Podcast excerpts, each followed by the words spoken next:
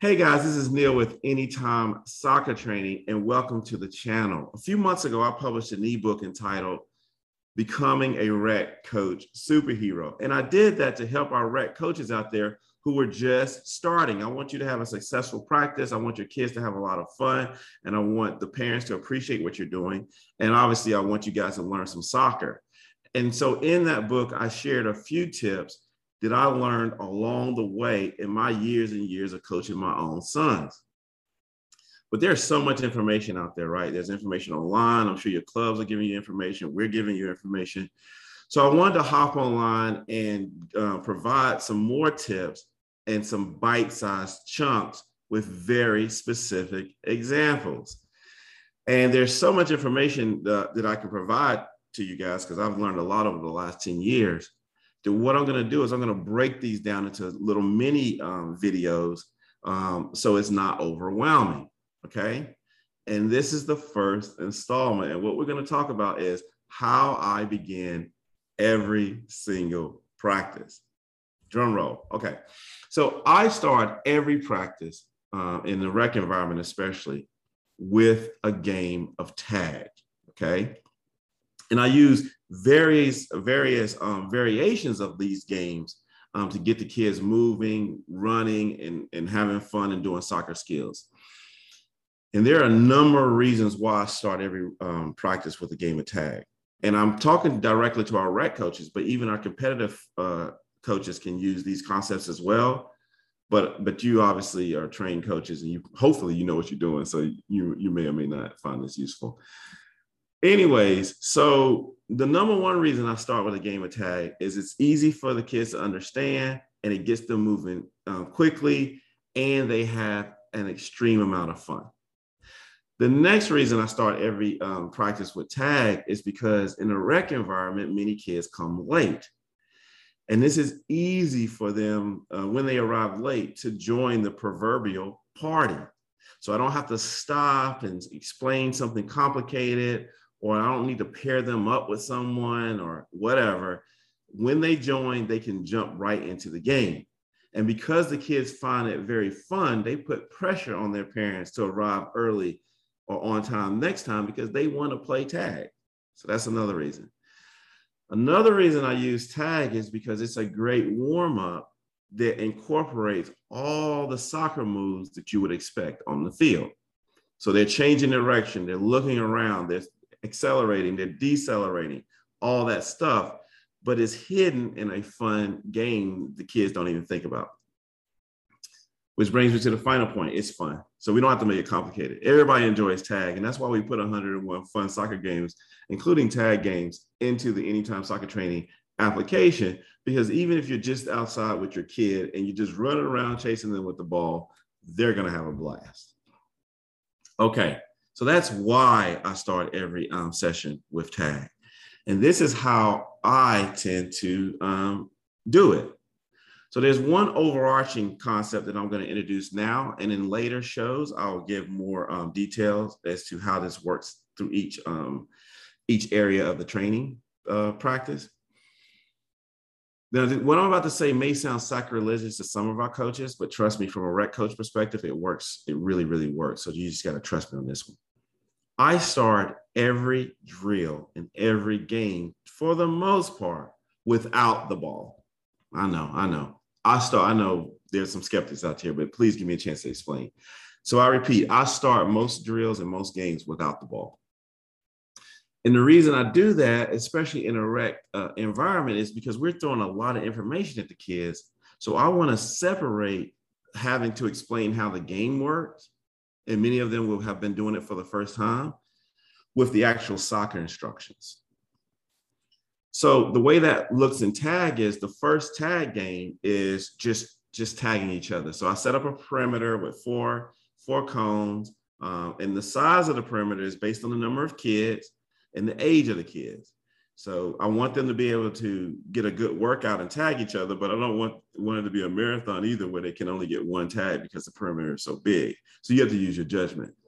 But the first game is you're just running around and tagging each other. And at the end of the game, you ask the kids, you know, how long did it, how many tags did you get? And they're going to say all kinds of numbers, right? Some kids are going to say 50. And then when they hear 50, they're going to look around, 75. And that's fine because they're just having fun. And I use Anytime Soccer Training app, the Anytime Soccer Training app, because it has a built-in timer and instructions already, but you can use whatever you want. But I do recommend if you use, when you use these games, you you set a timer, and it can be 30 to 45 seconds because of on and then 10, 15 second rest, because the kids do get tired. Okay, so you go out there for 30 to 45 seconds, you can just run around and you can tag each other, right? And who gets the most tags? And I typically do 2 sets. Okay, then the next time they kind of got it and they're ready, and then they 10 seconds, they rest for a second, and then we do it again. Then the next one is, okay, it's the same tag game, but you can only tag the players on the back. And so this gets the kids' heads moving and on a swivel, they're looking around, they're trying to tag each other, they find that just hilarious. But you're also introducing some very important soccer concepts, which is, you know, keep your head on a swivel, looking around. And then the next game is we go to foxes and hens. So I'll take 2 or 3 kids and they'll throw pennies on them if I have them. If I don't have them, they, you know, it's only 2 or 3 kids, so they can remember. And they are the foxes, and they have to tag the hens. And when they tag a hen goes out, and the last hen standing wins. So you can still use a timer if you want, or you don't have to use a timer, but the last hen standing wins. Now, there are a lot of variations to that, right? You can, they can, when you tag a kid, they can become a fox, or when you tag a kid, that hen can freeze and then until another hen untags them. And there are a lot of different names for this. Part of the reason of this particular show is to plant this seed with you guys, because now once you start doing your own research online, you have a direction to say, okay, I want to come up with the greatest tag games in the world. I'm going to use some things I learned online, some things I learned in this group, and also I'm going to do my own thing. And speaking of your own thing, for example, if my hens are really fast and really strong, I may give them instructions that you have to take 10 hops on 1 foot before you can run and tag people. Or you have to only, you can only tag kids by hopping on both feet, anything like that. And then, of course, I can also be a fox. So that gives the kids more time to do their thing. Okay, so that's how we start the tag games without the ball. And then we do so many different variations, and that should take you about 5 minutes.